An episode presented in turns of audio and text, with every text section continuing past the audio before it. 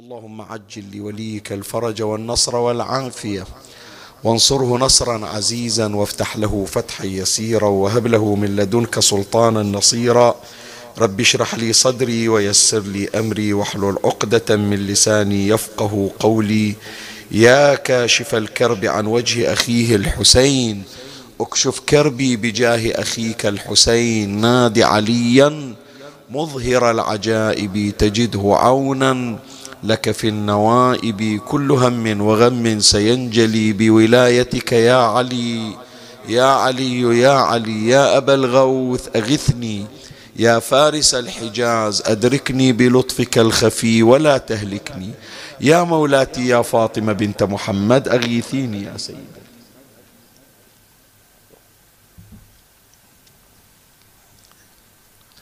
صلى الله عليك يا سيدي ويا مولاي يا رسول الله. صلى الله عليك وعلى آلك الطاهرين.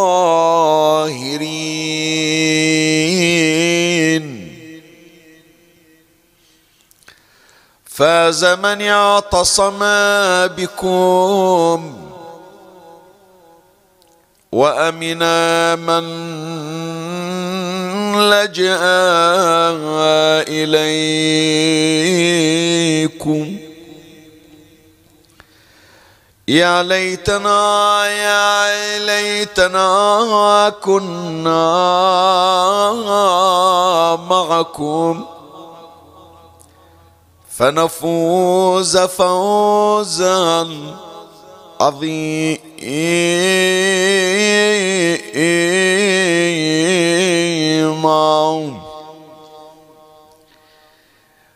جاء في الدعاء الشريف المروي عن إمامنا علي بن الحسين زين العابدين.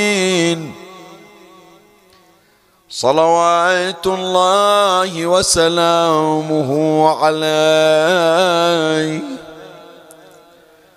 وهو الدعاء المعروف بدعاء مكارم الأخلاق ومرضي الأفعال. بسم الله الرحمن الرحيم.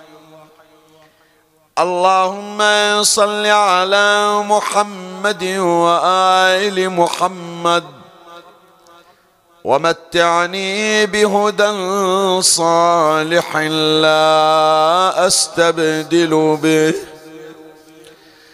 وطريقة حق لا أزيغ عنها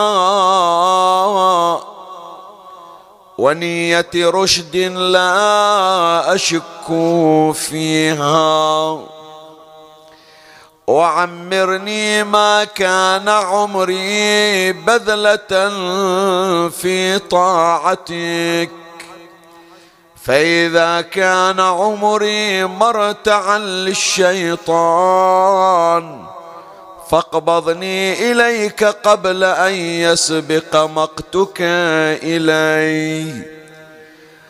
أو أو يستحكم غضبك علي. برحمتك يا أرحم الراحمين. وصل اللهم على سيدنا ونبينا محمد وآله الطاهرين.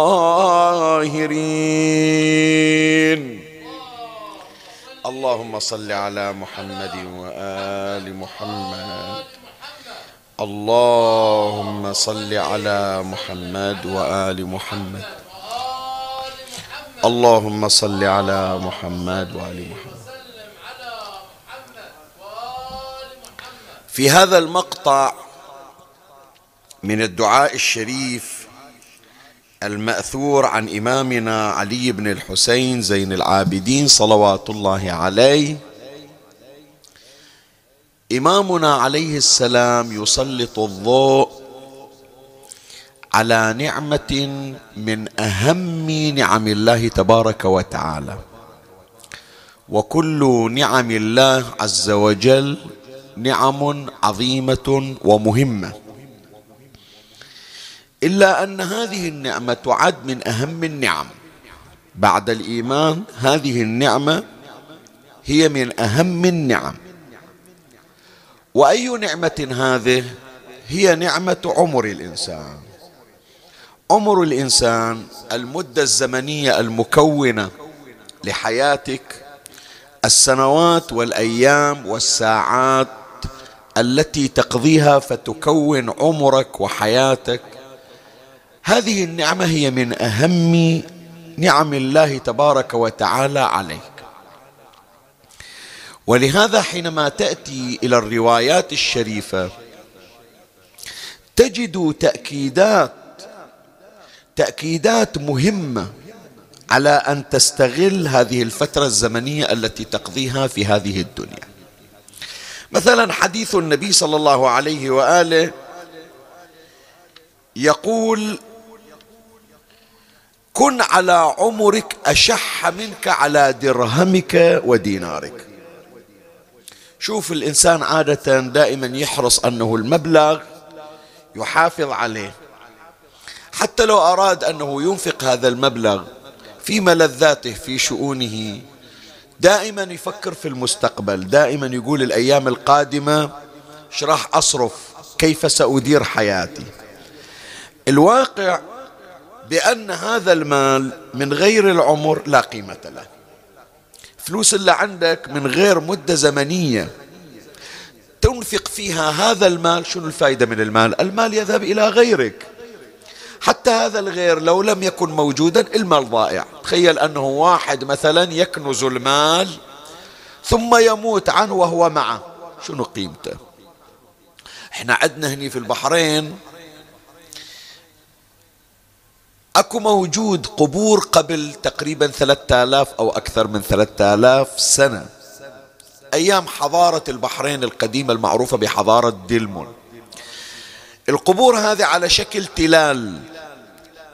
القبور هذه على شكل تلال. التل مكون من غرفتين غرفة سفلى وغرفة عليا. في الحضارة البائدة حضارة دلمون القديمة كان إذا مات الميت من أهل البحرين يجيبونه يخلونه في غرفة الغرفة العليا.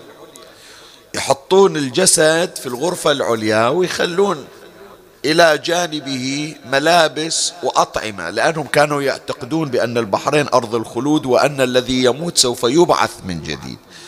فكان معتقدهم السابق قبل الإسلام وما قبل حتى المسيحية يقولون هذا إذا مات من يقعد خاف جوعان فإحنا نخليه له الطعام خاف هدومه تعتك فإحنا مخلين إلى ثياب. حوائجه اللي يحتاجها في الحياة الثانية نحطها إلى. هذه في الغرفة العلوية. الغرفة السفلية يخلون أمواله فلوسه ذهب فضة حلية العقد الجواهر وما إلى ذلك. هذا عندك الآن تقريبا يمكن أكثر من ألف تل أو يمكن أكثر من هذا. بالبحرين عندنا. هي من المعالم الأثرية القديمة. كل هذه التلال محفورة مثقوبة. السراق قطاع الطرق القراصنة النهابة السلابة يجون يحفرون هذا التل يحفرون هذا القبر اللي قبل ثلاثة آلاف سنة يبوقون كل هذه الفلوس الذهب والفضة ويخلون الجثة البالية اللي كان ضام فلوسه. شنو فايدة الأموال يا إخواني إذا العمر راح؟ فالنبي صلى الله عليه وآله يوصينا ويقول كن على عمرك أشح منك على درهمك ودينارك. لأنه عمرك إذا استثمرته أنت الذي ستصنع الدرهم والدينار. الدرهم والدينار ما يعطيك عمر. دور أثر الأثرياء في هذه الدنيا. خلى يبذل مليارات تريليونات على أرقى المستشفيات وأرقى الدكاترة.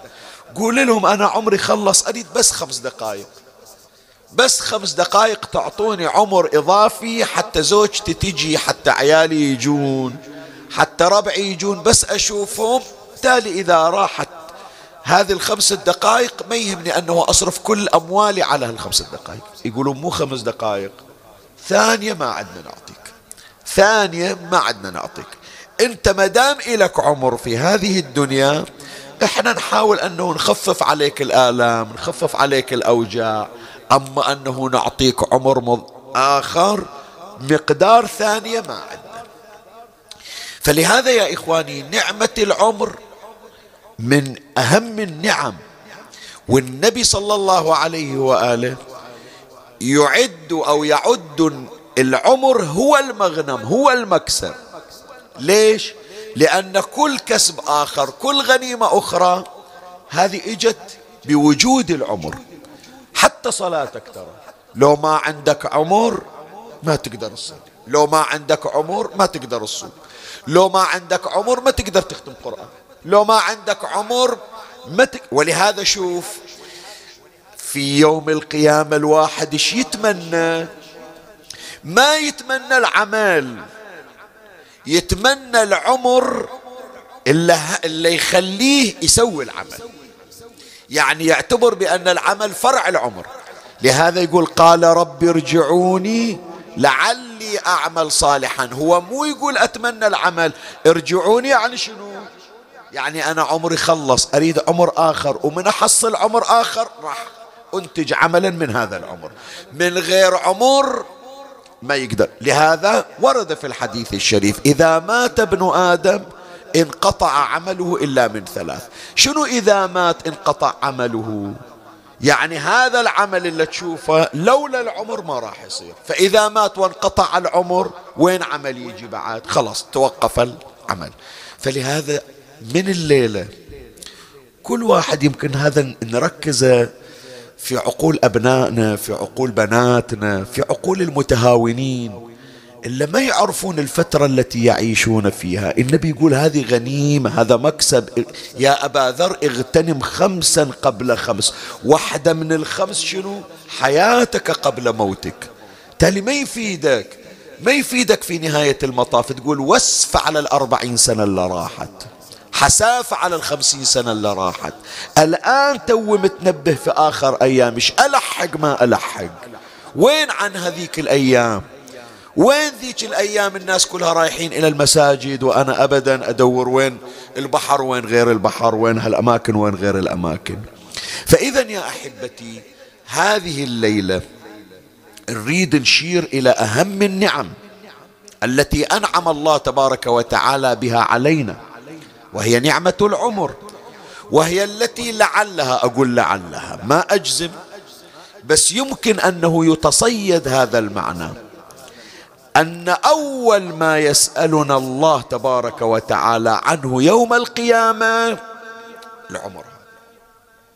ليش قلت لك؟ لأن كل الأمور الأخرى لولا العمر ما صارت. فلهذا يأتي الحديث عن نبينا محمد صلى الله عليه وآله. اللهم صل على محمد وآل محمد.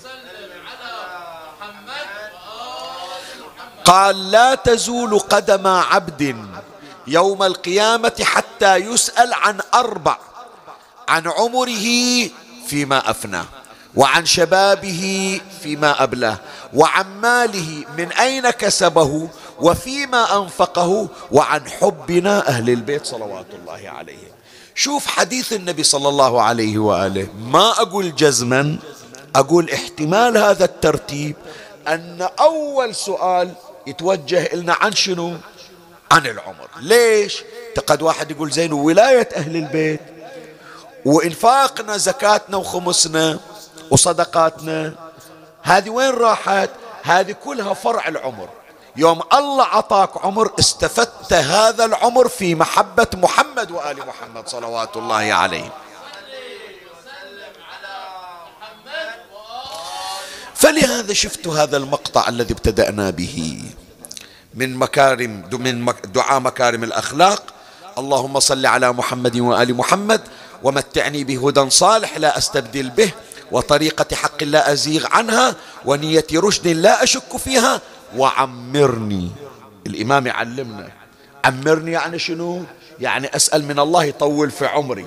وعمرني ما كان عمري بذلة في طاعتك. فإذا كان عمري مرتعا للشيطان فاقبضني إليك. قبل أن يسبق مقتك إلي أو يستحكم غضبك علي. الإمام يعلمنا في هذا الدعاء كيف نستغل أعمارنا حتى نكون معمرين حقيقيين. فلهذا عنوان بحثي هذه الليلة بعنوان المعمرون الحقيقيون. من اللي فعلا استفاد من عمره؟ من اللي يسمونه معمر صدق معمر؟ اليوم كل واحد يقولون هذا فلان معمر. المعمر منه هو؟ راح نشوفه من خلال هذا الدعاء الوارد عن الإمام زين العابدين. عنوان بحث هذه الليلة المعمرون الحقيقيون كونوا معي يا أحبتي ومن الله أستمد العون والتوفيق. ومن مولاي أبي الفضل العباس المدد وألتمس منكم الدعاء. وهدية إلى إمامنا صاحب العصر والزمان عجل الله فرجه الشريف وإلى أمه السيدة نرجس خاتون بنية قضاء الحاجة وشفاء المرضى سيما لمن سألونا لأجلهم الدعاء. ولروح مولاتي الزهراء عليها السلام ثلاثا بأعلى الأصوات صلوا على محمد وآل محمد.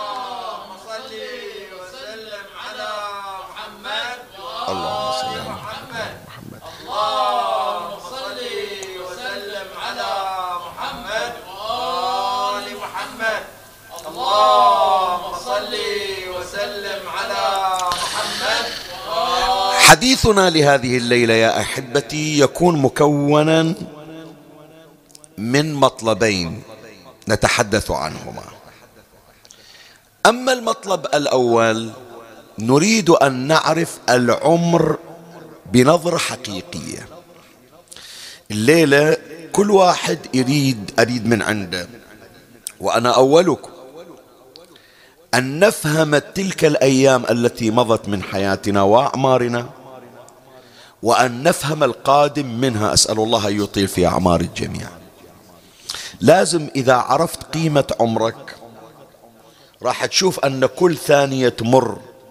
يمكن من وراء هذا المجلس إذا استوعبت هذا المجلس وأفاض الله عليك من أنواره عينك راح تكون دائما على الساعة وتعرف كل دقيقة تمر قيمتها شقد وثمنها شقد. هذا إذا علمنا النظرة الحقيقية إلى الأعمار. حتى أشرع في بيان هذا المطلب لابد أن أشير إلى أن هناك نظرتين إلى الأعمار. نظرة يسمونها نظرة ضيقة. حتى لو يحكي عن هذا العمر شخص في مستوى راقي من الثقافة والمعرفة لكن من يوصل إلى العمر مع الأسف تصير نظرته إلى العمر نظرة ضيقة. يعني ما يعطي العمر حقه ما يفتهم شنو يعني العمر. فلهذا أنت تعال اليوم اسأل كثيرين. شنو يعني عمر الإنسان؟ لما يقولون فلان معمر. منو المعمر؟ اليوم من تبحث في الموسوعات حاطين شرط إلى عنوان معمر. أنا وأنت الآن ما يسمونا معمرين. مع العلم لما نجي إلى الروايات يسمونا معمرين. وراح أوضح لك إذا عرفنا النظرة الحقيقية. بس اليوم تجي لأهل الدنيا لأصحاب الموسوعات تقول شيخ ياسين معمر؟ يقول لا مو معمر. الحج معمر؟ لا لا لا لا بعده مو معمر. زين متى يسمونه معمر؟ حاطين شرط أن يبلغ مئة من السنوات ويزيد على المئة. من يوصل واحد إلى مئة سنة وتالي يمشي عمره بعد. مئة وواحد مئة وخمسة مئة وعشرة في بعضهم أكثر. هذا يسمونه اليوم في الموسوعات شنو؟ معمر. زين. المعمر يطلقون عليه عبارة أخرى يسمونه مئوي. مئوي نفس معمر. شنو يعني؟ لأن المعمر إلا بلغ المئة وزاد والمئوي يعني إلا كمل مئة سنة وزاد على المئة. بعد إذا واحد وصل مئتين سنة أوه هذا يعني مركز مثل ما يقولون. مضاعف كأنما يقولون معمر معمر أس تربيع بس يا إخواني الواقع لما نجي المعمر مو هذا. المعمر مو مئة سنة. أصلا عبارة معمر يعني شنو؟ معمر مو من العمر. حتى العمر أخذوا هذه العبارة مو من السنوات وطول السنوات. وإنما من الإعمار. أنت ما تسمع يقولون فلان عمر منزله. يعني شنو عمر منزله؟ عمره يعني بناه أنشأه طوره. فأنا لما تجيب إلي اليوم موسوعات جينيوس مثلا لما تجي وتقول فلان معمر مثل ما قالوا أنه في سنة 2012 شافوا عدد المعمرين في العالم يعني اللي تجاوزوا مئة سنة وأكثر شافوهم في كل العالم واحد وثلاثين ألف نفر وكسوا. هذول كلهم سنة 2012 كلهم وصلوا مئة سنة وزادوا. طيب أنت جيب لي هالواحد وثلاثين ألف. في هذا اللي عاش ومئة سنة إيش سوى؟ إيش قدم للناس؟ مئة سنة عاش. إيش أعطى للناس؟ إيش أعطى للمحيطين من حوله؟ مشاريع شنو؟ إنتاجات شنو؟ طيب قد واحد يقول هذا مسكين لا عنده اختراعات لا عنده مكتشفات لا ألف كتب مثلا. زين خلني أشوف في هالمئة سنة عنده ثقافة عنده إحاطة بحيث لما أسأل عن حدث تاريخي لما أسأل مثلا عن إيش صار في الدنيا في هالمئة سنة إيش صار في ديرتك في هالمئة سنة؟ يقدر يفيدني بحيث أنه أنا أعتبره مرجع من المراجع على الأقل في توثيق ما جرى في هذه المئة سنة ولو في منطقته. واضحة الفكرة شلون؟ يعني أنا مثلا بالبحرين عندي واحد عمره مئة سنة مئة وخمس سنين. تعال حجي في هالمئة سنة تتذكر في الحرب العالمية الثانية شلون كانوا أهل البحرين يأكلون؟ شلون كان وضعهم؟ أنت في هالمئة سنة البحرين مر عليها خطباء مر عليها علماء مرت عليها فقهاء مرت عليها قضايا مرت عليها حوادث. تتذكر؟ يقول ولا أتذكر. أنا في هالمئة سنة أفكر شلون آكل شلون أشرب. فصح قضى مئة سنة بس إيش استفدنا إحنا من المئة سنة؟ إحنا إيش حصلنا؟ طيب. فهو عاش ما أريد أنه أتجنى وأستخدم عبارات لا خليها. عاش لنفسه. مئة سنة عاش لنفسه. ما انتفع منه الغير. شلون هذا تسميه معمر؟ هذا أعمر شنو؟ علمني. أعمر شنو في هالمئة سنة؟ هو أكل وشرب ونام وخلصت المئة سنة. في أمان الله نسألكم الدعاء. المعمر يا إخواني مو هذا. المعمر لا بطول الأيام ولا بطول السنوات. تمام؟ وإلا يعني اسمح لي بقول لك. إذا عدنا أن السلحفاة تعيش مية أو مية وخمسين سنة مثل ما يقولون شنو الفرق بينها وبين الإنسان الغير منتج؟ السلحفاة إجت عاشت مية سنة وراحت وهذا البعد فلان عاش مئة سنة حال حال السلحفات يأكل ويشرب وراح. شنو الفرق؟ الإعمار الحقيقي يا أحبتي والمعمر الحقيقي اللي يكون إلى أثر في الدنيا. اللي يكون إلى إنتاج اللي يكون إلى عطاء.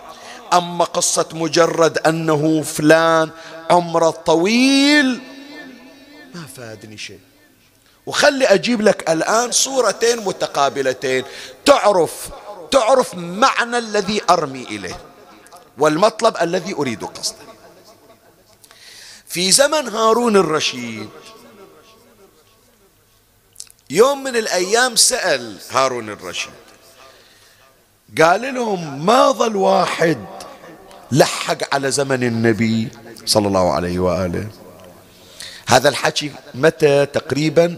مية فوق المئة سنة يعني. تقريبا أقدر أقول لك قرابة 170 سنة قرابة 150 سنة على أقل التقادير فهارون الرشيد يسأل يقول ماكو واحد لاحق على النبي موجود؟ قالوا والله ما ندري خلنا ندور. دوروا قالوا أكو واحد ملحق على النبي. قال جيبوه خلنا نستفيد من عنده شيء. جيبوه خلنا نحصل من عنده فائدة يمكن يتذكر موقف يتذكر غزوة يتذكر حديث فإحنا على الأقل يكون استفدنا من عنده ووثقنا وسجلنا. طرشوا يجيبون ذاك الشخص الذي أدرك النبي. صلى الله عليه وآله. جابوا ما يقدر بعد واحد فوق المئة سنة. شلون تريد مشيته يعني؟ ما يقدر يتحرك. فحاطينه على خشبة وعنده أولاد وأحفاد يشيلون الخشبة على ظهورهم. يوم اللي يريدون يودونه من مكان لمكان يحطون أبوهم على الخشبة ويشيلونه على أجتافهم ويجيبون به دخلوا به إلى قصر هارون الرشيد. جابوه قعدوا عند هارون الرشيد. يا شيخ قال ها ما يسمع. مئة سنة وفوق السمع قل. رفع صوته. يا شيخ قال نعم. قال رأيت النبي أدركت النبي. قال رأيته وسمعته. قال زين تحفظ من أحاديث شيء؟ تتذكر من أحاديث؟ قال ولا شيء. هالسنين هذا بعد كبر السن؟ ما أتذكر شيء. بس أبقى لي الزمن حديث واحد. للآن أحفظه ما ناسنه كل شيء نسيته حتى أولادي ما أتذكرهم. هذا الحديث ما نسيته. قال له زين من علينا؟ تفضل علينا خبرنا هالحديث اللي تتذكر اللي سامعنا من النبي بلا واسطة. قال سمعت من رسول الله صلى الله عليه وآله وسلم يقول يشب ابن آدم وتشب معه خصلتان. الحرص وطول الأمل.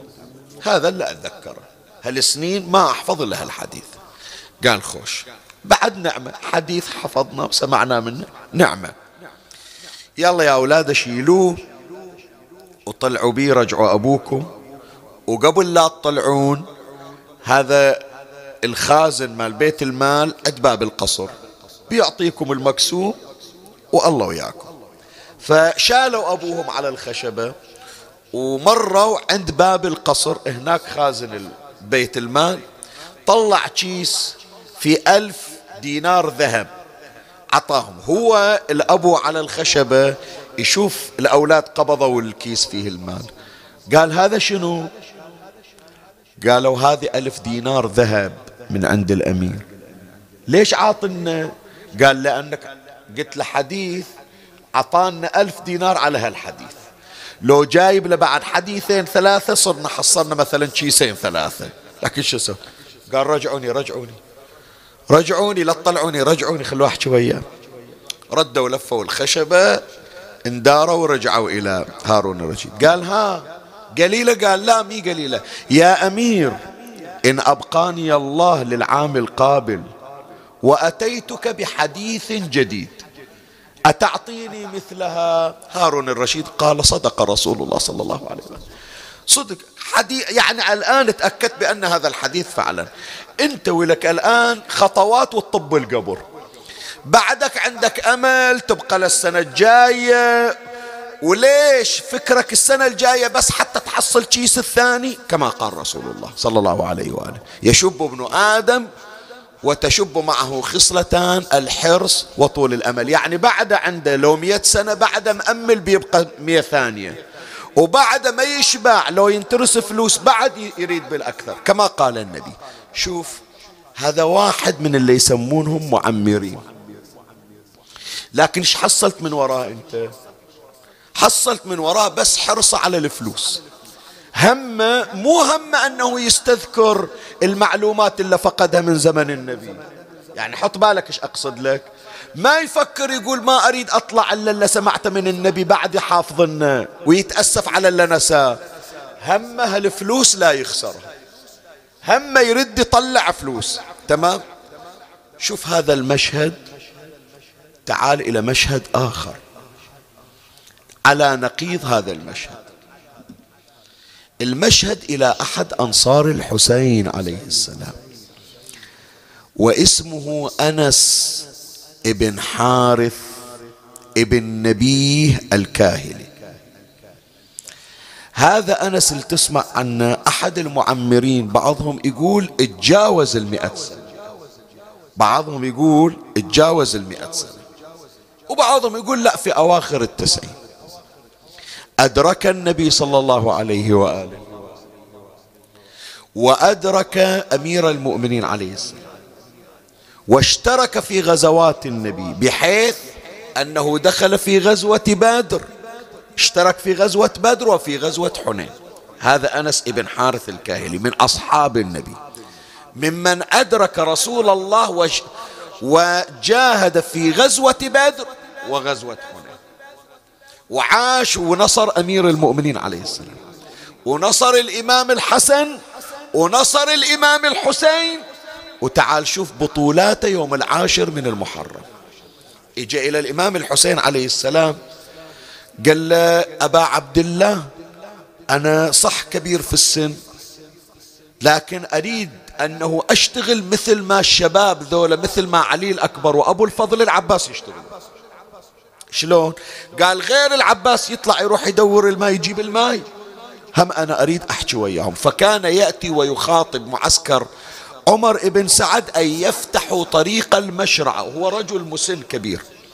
حتى ينقلوا الماء إلى عيال الحسين. هم يرفضون من المواقف البطولية إلى هذا يعني شوف يعرفون الشباب الله يبارك فيهم ويمد بأعمارهم أنه أنا حريص أني أشير إلى مجموعة من أنصار الحسين عليه السلام بس نسمع أسمائهم والبعض حتى ما متذكر أسمائهم هذا أنس بن الحارث مع الأسف قليل من يذكره وقليل إذا واحد ذكر اسمه يذكر مواقفه البطولية. من المواقف البطولية لأنس بن الحارث ابن نبيه الكاهلي إجا هو في قلب المعركة. قال دخلوني على خيمة عمر ابن سعد. شوف الرجل البطل إيش قد. رجل شيبة. شيبة يعني ما عنده طاقة ما عنده جلد. لكن بعد عزيمة مثل ما كان ويا النبي صلى الله عليه وسلم. قال ودوني إلى خيمة عمر بن سعد. وراح أدخل عليه بوسط الخيمة. قالوا تفضل. إجا أنس ابن الحارث الكاهلي. حتى وصل إلى خيمة عمر بن سعد العساكر واقفين. قال دخلوني عليه قالوا من أنت حتى ندخلك على الأمير؟ قال أنا أنس بن الحارث الكاهلي ممن رأى رسول الله صلى الله عليه وآله. وممن اشترك في بدر وحنين. قالوا تفضل حياك تفضل. سووا له طريق دخلوه على عمر بن سعد. شوفوا البطولة شوف الشجاعة. أول ما دخل على عمر بن سعد وقف مكانه ما سلم. عمر بن سعد شال راسه. قال له أنس أنت رجل صحابي أدركت النبي تعرف بأنه شأن المسلم أول ما يدخل يسلم. واقف ما سلمت علينا وأنت جاينا ليش؟ أنس بن الحارث التفت إليه قال له يا ابن سعد تريدني أن أسلم عليك؟ قال إيه أريدك تسلم علي؟ كيف مو مسلم. قال لي المسلم اللي يسلمون عليه يقتل ابن بنت رسول الله. إذا بس قل لي شغلك هذا جاي أنت مجيش الجيوش. قتل الحسين يدخل الجنة أو النار؟ قتل الحسين إيمان أو كفر قال أنا ما مو ما أدري. أنا أعرف الحسين وأعلم بأن الذي يقتل حسينا في النار لا في الجنة. شوف قال إذا تعرف بأن اللي يقتل الحسين في النار مو في الجنة شلون تريدني أسلم عليك؟ وإذا تعرف بأنك تدخل النار ليش جاي تقتل الحسين؟ قال شو أسوي؟ أدري بأن قتل الحسين يوجب النار. ما جاي تعلمني أنا أعرف الحسين يمكن أكثر من عندك. لكن أمر الأمير عبيد الله ابن زياد ما أقدر أقول لا. قال تقدم أمر ابن زياد على أمر الله. إنت شوف هالبطولة هذه من واحد مسن شيبة. فوق المية سنة. لا خوف عنده لا جزع عنده لا رهبة عنده لا رعدة عنده. يخترق الصفوف ثلاثين ألف ويوصل إلى خيمة عمر ابن سعد ويدخل الخيمة ولا يسلم وواجهه بمثل هالخطاب. شوف. زين يوم اللي أيس من عنده رجع. قال الآن قبل لا أدخل المعركة أول أرشد الناس أول أوجههم. ما قبلوا ياخذون الموعظة الآن حالي حال علي الأكبر الآن حالي حال القاسم الآن حالي حال الأنصار حتى ولو أنا شيخ كبير. إيش سوى؟ ظهره مسكين مثل ما نقول محندب مية سنة انحنى ظهره. وحوا... وحاجبه سقطا على عينه. شال عمامته شق عمامته بالنص. أخذ قسما ولفه على ظهره حتى شوية يصطلب عوده ثم أخذ من عمامته قطعة وشد بها حاجبيه حتى يشوف وإلا حواجبه طايحة جفونه طايحة على عينه.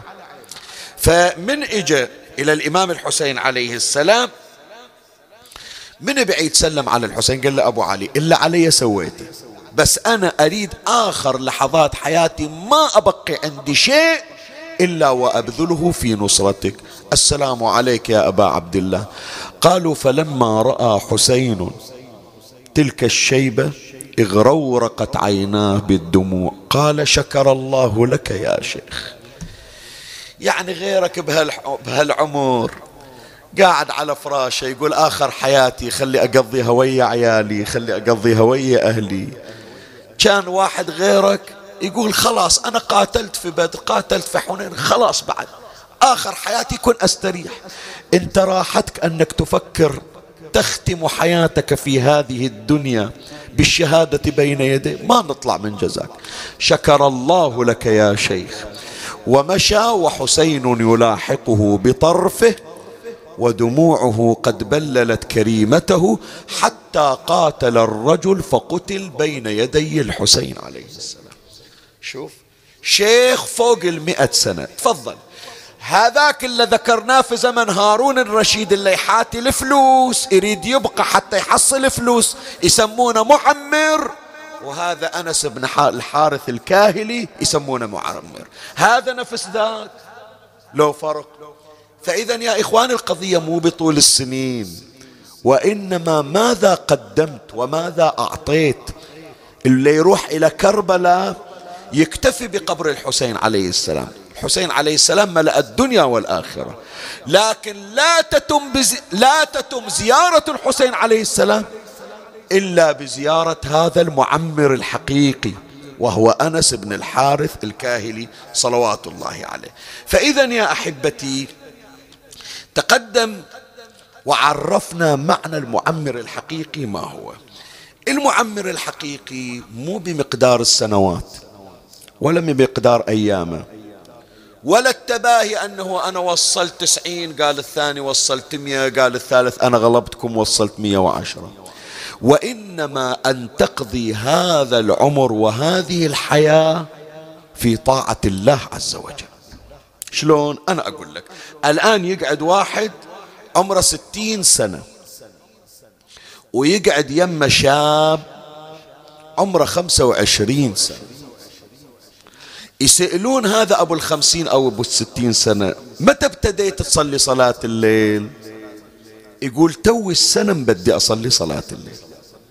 يعني من الستين سنة سنة واحدة بس قام يصلي فيها صلاة الليل.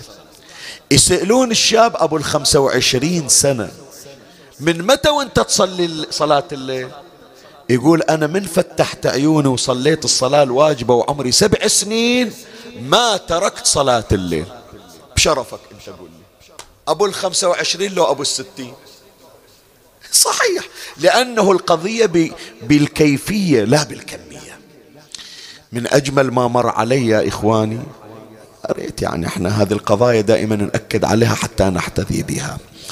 المرحوم الفقيه المرجع الديني العارف آية الله السيد عبد الأعلى السبزواري رضوان الله على روحه الطاهرة.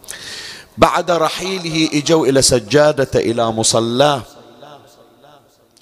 شافوا المصلى في مواضع السجود محفورة من فرط صلاة الليل. اي نعم. يعني هو صلاته بالمسجد هناك صلاته صلاة الجماعة بالمسجد لكن السجادة اللي يصلي عليها صلاة الليل. من فرط صلاة الليل ما تركها مكان اللي يسجد عليه انحفر.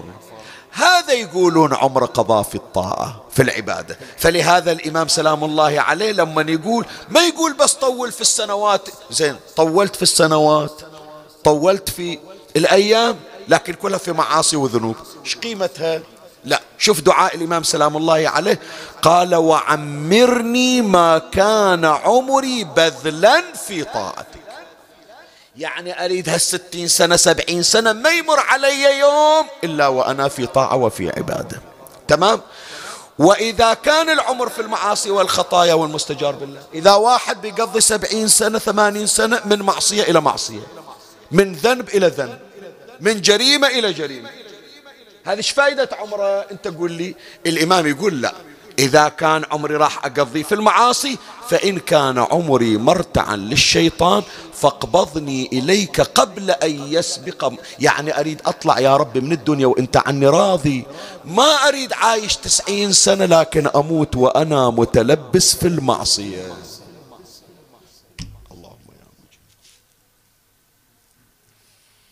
شلون أحكيها حجي؟ ما أدري بس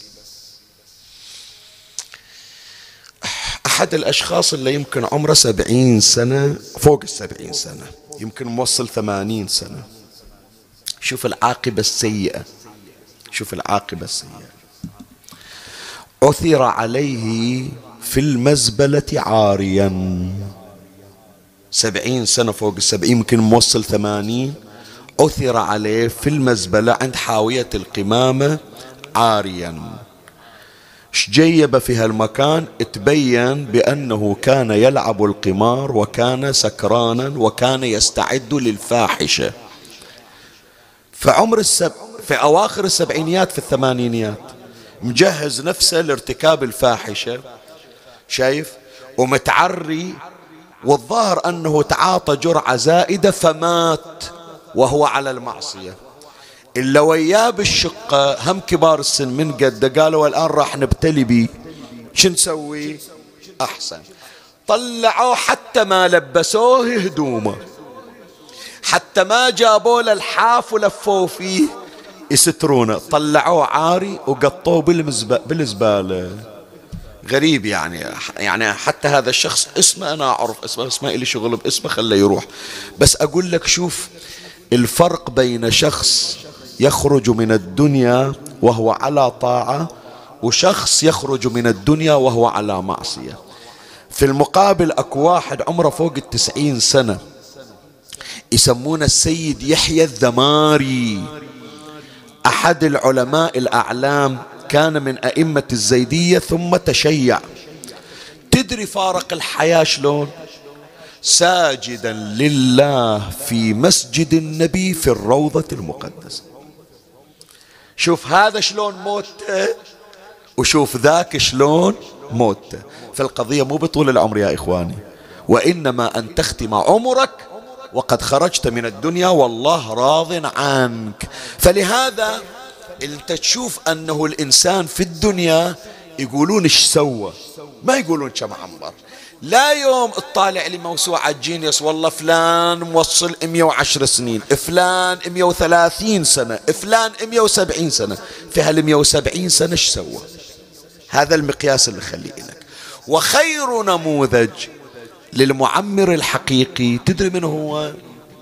نبي الله إبراهيم الخليل. عليه وعلى نبينا وآله وعلى سائر الأنبياء والمرسلين آلاف التحية وأزكى السلام. صلوا على محمد وآل محمد.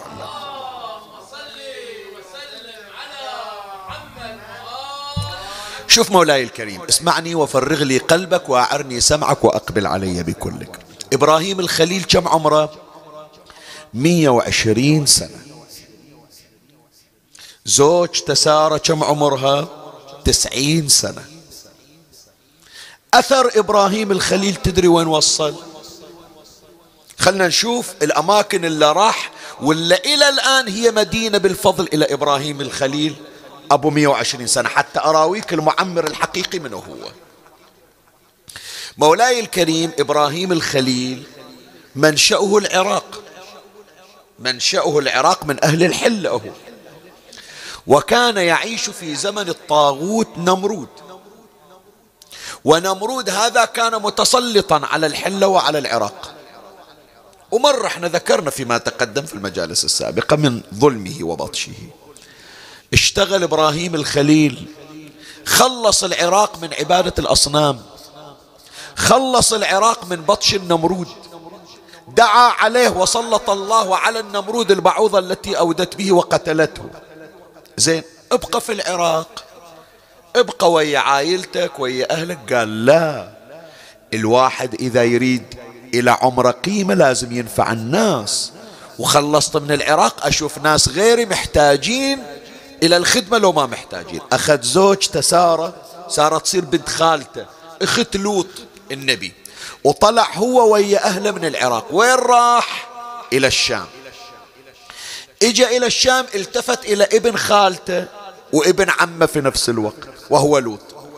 قال له شوف نفس ما حررنا وخلصنا العراق الآن هم هذا المنطقة منطقة الشامات بحاجة إلى واحد يكون يشتغل عليهم ويقربهم إلى الله عز وجل. قال له زين شو أسوي؟ قال له أنت يا لوط تروح أول الشام. وين أول الشام؟ الأردن. وانت زين يا إبراهيم وين تروح؟ قال أنا أروح آخر الشام. آخر الشام وين؟ فلسطين. ونشتغل اثنين. أنت تشتغل من هناك وأنا أشتغل من هناك شوف الا فكرة شلون ينفع الناس ويستغل عمره شلون. فأرسل ابن خالته وصهره لوط إلى أول الشام في الأردن ومرت قضية لوط يمكن نتوفق أنه نذكرها في بقية المجالس في هذا الشهر الكريم. وهو إبراهيم الخليل استقر في فلسطين. مع زوجته سارة وعنده زوجته هاجر. قال مو بس الشام خلصنا العراق وخلصنا الشام. نروح ندور منطقة جديدة ونشتغل عليها ونحاول أنها تصير سبب لهداية الناس. طلع من فلسطين وين راح؟ اجى إلى الجزيرة العربية السعودية الآن حتى جاء إلى مكة وترك زوجته هاجر وترك ولده إسماعيل ولا زال طفلا رضيعا. ثم لما كبر إسماعيل بنى البيت الحرام. هذه الكعبة من اللي بناها؟ إن أول بيت وضع للناس للذي ببكة مباركة. منو بناه إبراهيم وإسماعيل. هذا أنت تشوف عند, ال... عند الكعبة المقام شو يسمونه؟ مقام منو؟ مقام إبراهيم. وخلى زوجته وخلى ولده. وقال لهم ترى إحنا مو شغلنا نقعد في مكاننا نستفيد بس لبطوننا. لا نفيد الناس. فزوجتي سارة وولدي إسحاق هناك وزوجتي هاجر وولدي إسماعيل هنا في مكة. ورأيت في الروايات أنه كان يركب على ظهر ناقته ويطلع من فلسطين إلى مكة يجي إلى زوجة الثانية هاجر. ويتغذى معها ثم يصعد على ناقته فيرجع إلى فلسطين ويتعشى مع زوجته سارة وتطوى له الأرض. ليش تطوى له الأرض يا جماعة؟ مثل ما هذا مقام إبراهيم اللي تشوفه يصعد على الحجرة. ما رايح أنتم ما شايفين المقام شلون؟ محفور محل أقدامه. من يصعد على الحجر؟ يصعد حتى يبني. الله يسهل إليه. ليش؟ لأنه يفكر في خدمة الناس. وأخذ يقطع المسافات من مكة إلى فلسطين ومن فلسطين إلى مكة. ولهذا شوفوا يا أحبتي هذه الأشياء بس أنتم تشوفونها والمسميات. بس حطوها في بالكم أن لها درس وإليها رمز. أنت طايف حول الكعبة عدل لولا الله يرزقنا وإياكم. من تطلع من عند الحجر الأسود وتمشي في الطواف كتفك اليسار عند الكعبة. تمر على قوس. القوس يسمونه شنو؟ حجر منو؟ حجر إسماعيل. تمام لو تمر على مقام إبراهيم وحجر إسماعيل. هذا قبر إسماعيل هنا مدفون. إسماعيل ابن إبراهيم جد النبي مدفون في هذا المكان. فلسطين أكو فيها منطقة يسمونها الخليل. ما سامع؟ الخليل. خليل ليش سموها الخليل؟ قبر إبراهيم هناك. شوف الفائدة اللي عممها إبراهيم في 120 سنة. نفع العراق نفع فلسطين. نفع الأردن نفع الجزيرة العربية نفع العالم بأسره. اليوم تشوف العالم إسلام يهود نصرانية كلهم من سلالة إبراهيم الخليل جد نبينا محمد صلى الله عليه وآله.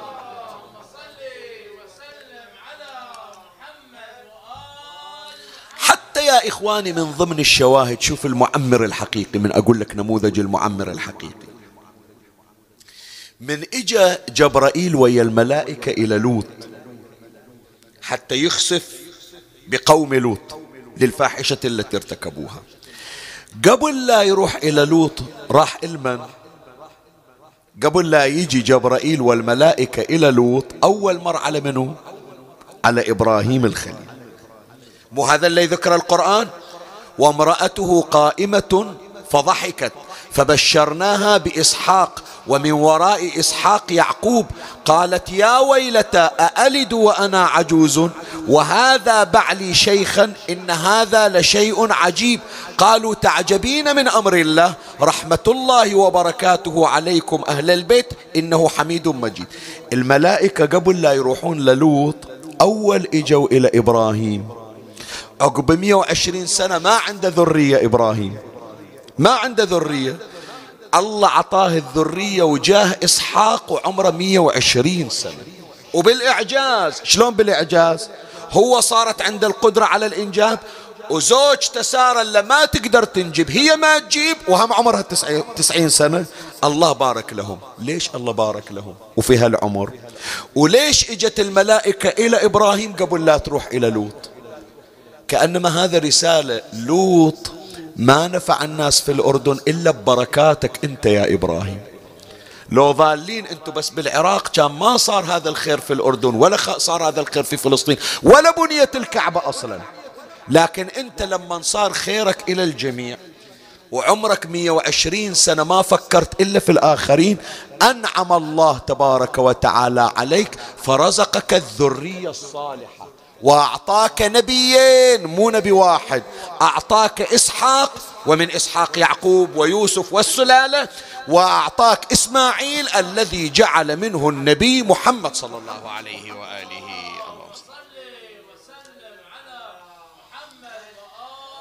فلهذا أجمل آية تخدم هذا المطلب.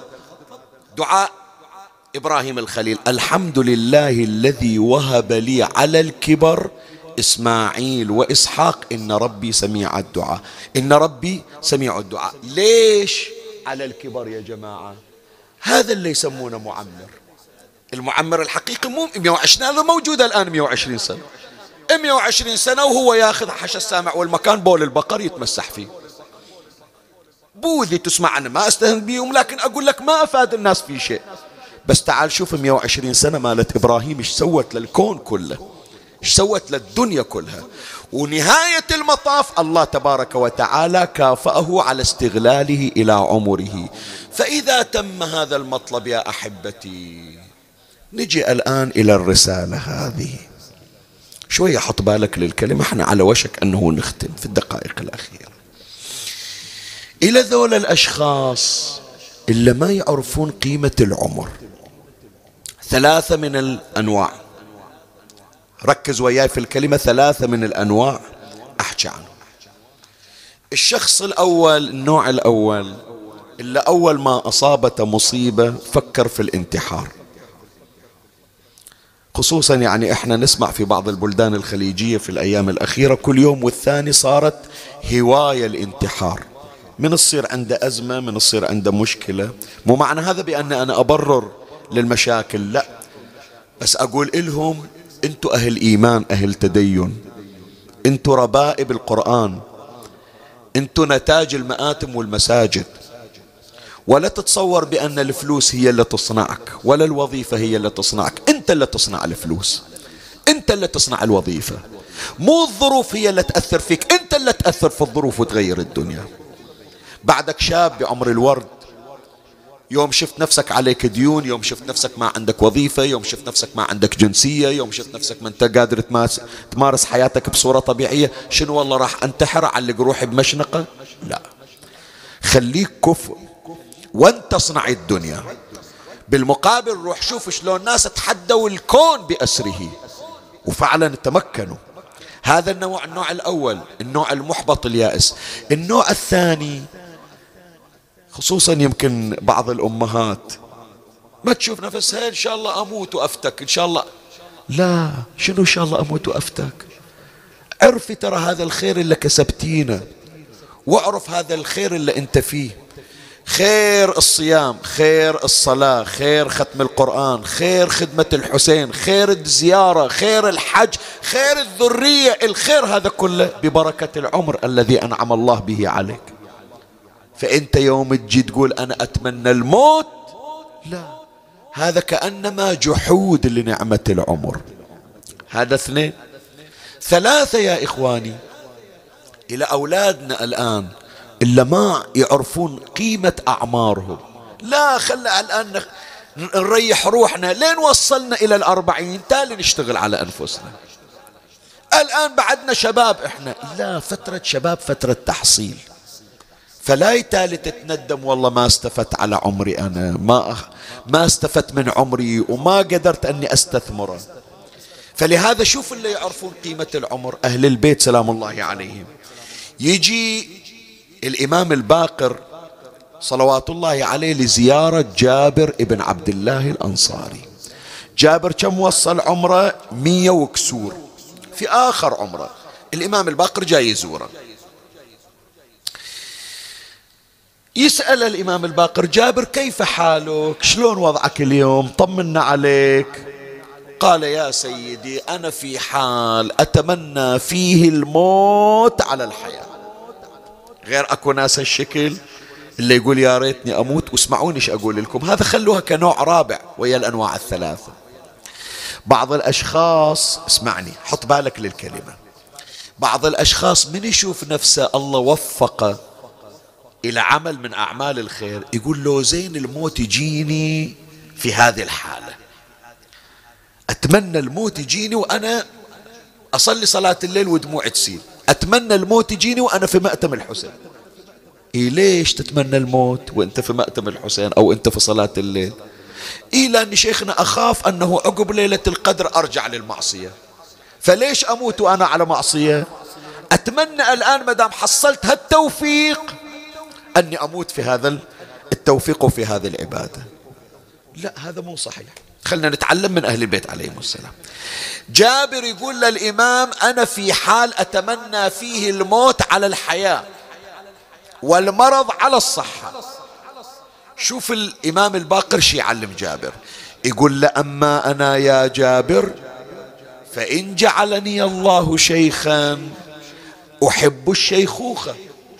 وإن جعلني شابا أحب الشبيبة وإن أمرضني أحب المرض وإن شافاني أحب الشفاء والصحة وإن أماتني أحب الموت وإن أبقاني أحب البقاء. أنا إذا الله راح يموتني وعمري عشرين سنة بعد هذه مشيئة الله. لكن الله قال لي يا محمد راح أبقيك ثمانين سنة حتى تخدم الناس. أي واحد أحسن؟ ثمانين سنة تسعين سنة وأنا قاضي حوائج الناس. والله ساتر عليهم ما يدرون منو اللي يجيب لهم الخير. مو أحسن؟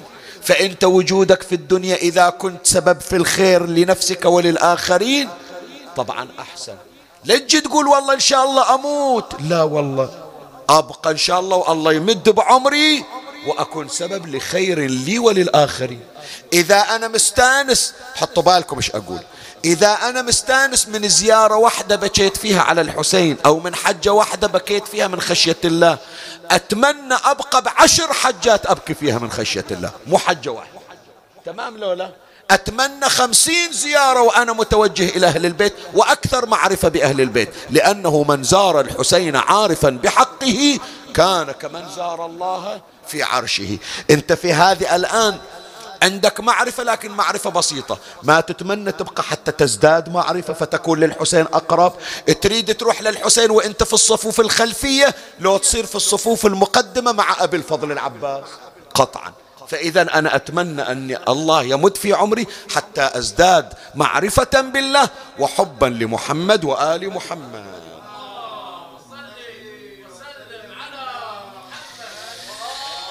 وحتى ننهي هذا المطلب يا إخواني جاء رجل إلى الإمام الصادق عليه السلام. هذول بعض الأشخاص اللي من هذا النوع. فقال قد سئمت الدنيا. مليت من الحياة ومصايب الحياة. قد سئمت الدنيا فأتمنى على الله الموت. يا ريت الله ياخذ عمري وفكني بعد.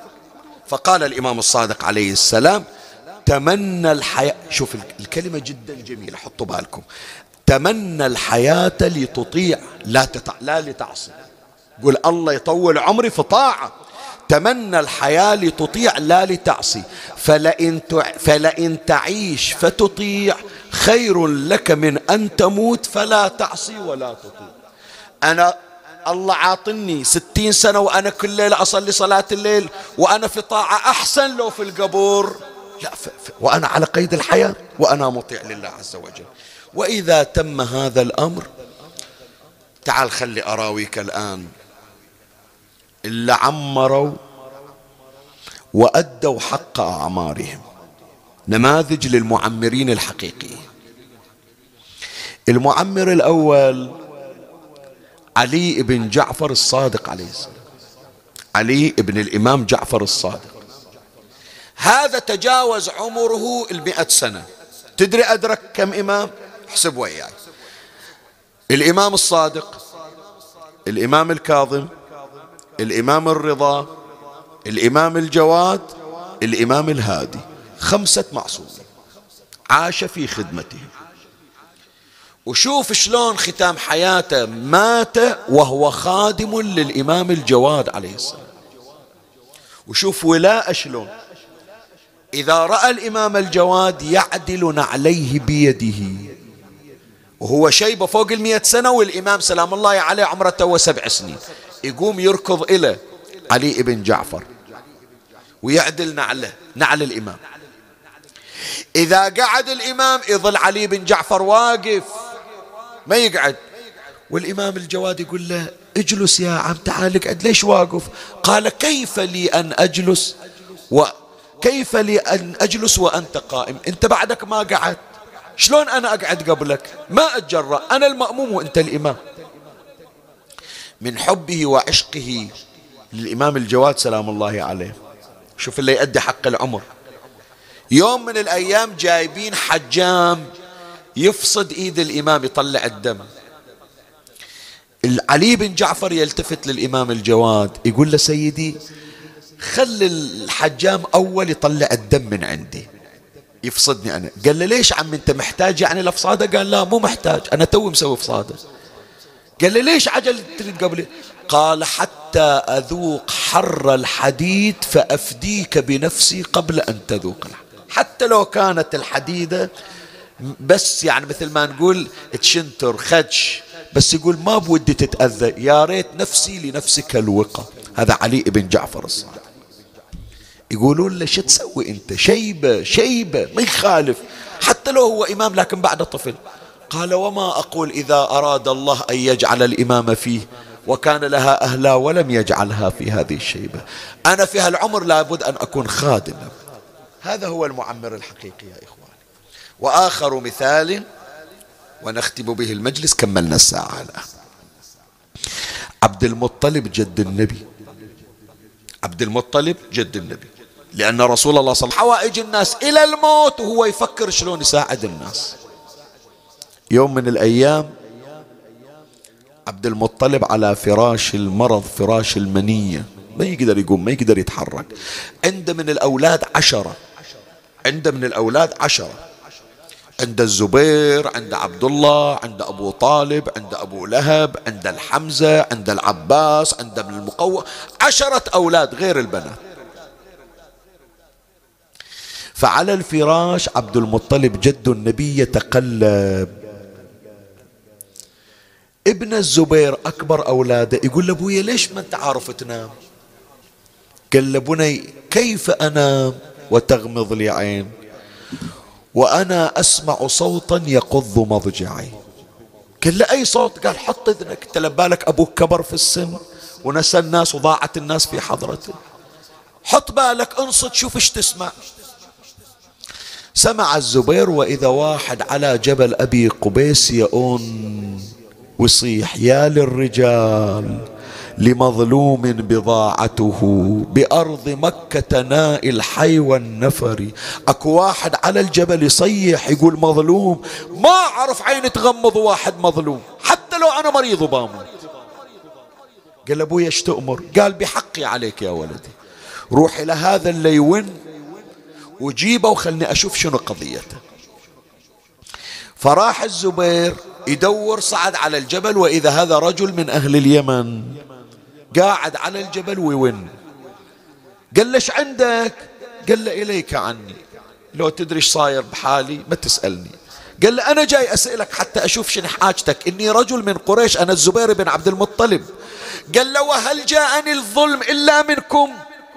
قال له إحنا إحنا ظلمناك.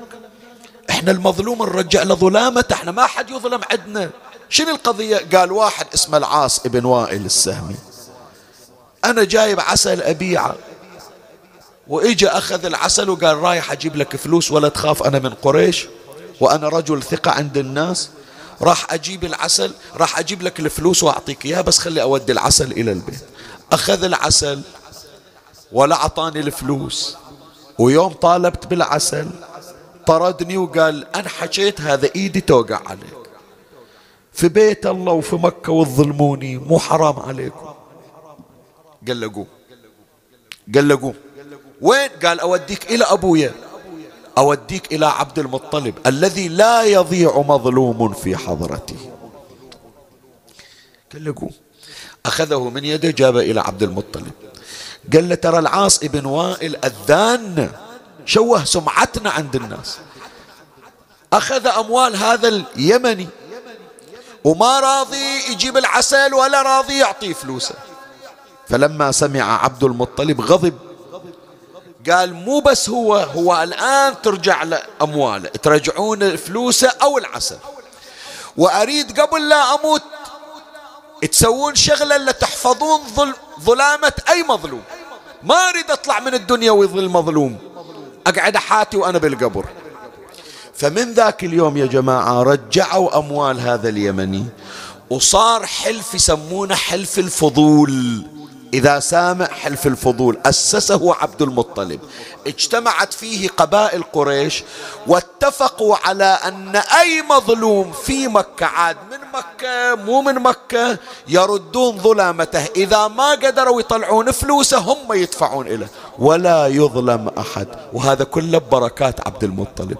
شوف كبير السن اللي يستثمر عمره مش أقرأ لك بعد مجلس انتهى. بس أنا أحكي ويا عبد المطلب جد النبي. الله يا الغيور.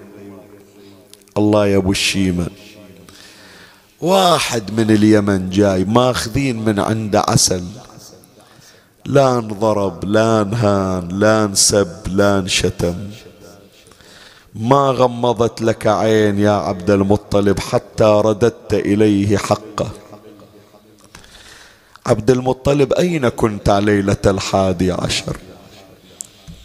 لترى ابنتك زينب وابنتك رقية ما ترضى واحد ينظلم لو رأيت ما جرى على خيام بناتك يا سيدي. جاء عمر بن سعد وبيده قبس من النار وضعها على خيام الحسين وهو ينادي احرقوا بيوت الظالمين وأخذوا هكذا يذكر السيد ابن طاووس. كان العلج يأتي إلى الطفل من بنات عبد المطلب فيعالج الخلخال في رجلها. إذا أكو سادة يسمعون الحكاية اللي يتأذون حدثوا شيعتنا بما جرى علينا. زين يريد ياخذ التركية من إذن العلوية الصغيرة. قل لها أعطني إياها راح تعطيك. قل لها أريد التركية راح تعطيك إياها.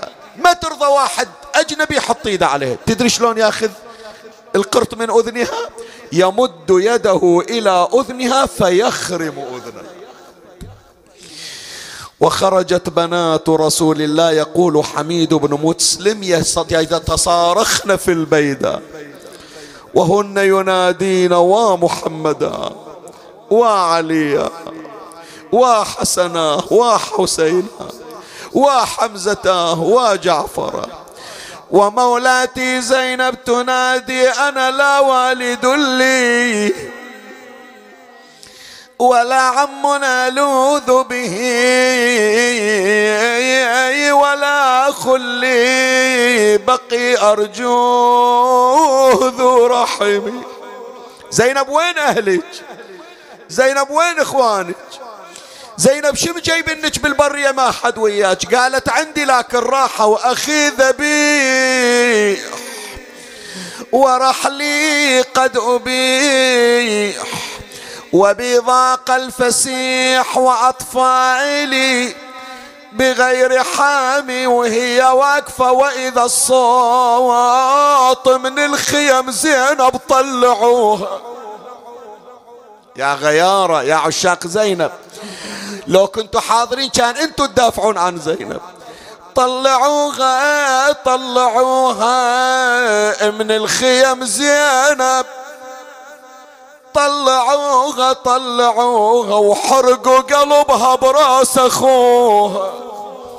جيبوا راس الحسين وخلوه قدام زينب. سبوا الزكية يا علي يا علي. سبوا الزكية وشتم ابوها ولو بكت بالصوت اضربوه سمعني صوتك وين ما قاعد. اي لو بجت بالصوت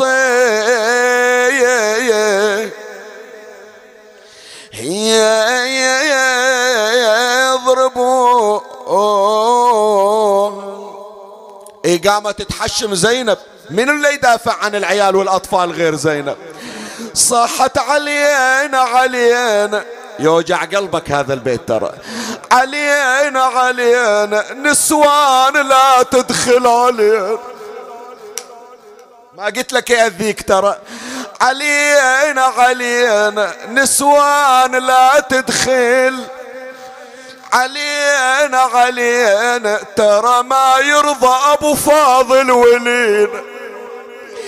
يقلها يا زينب يا حزينة ترى مقطوعة شمالة.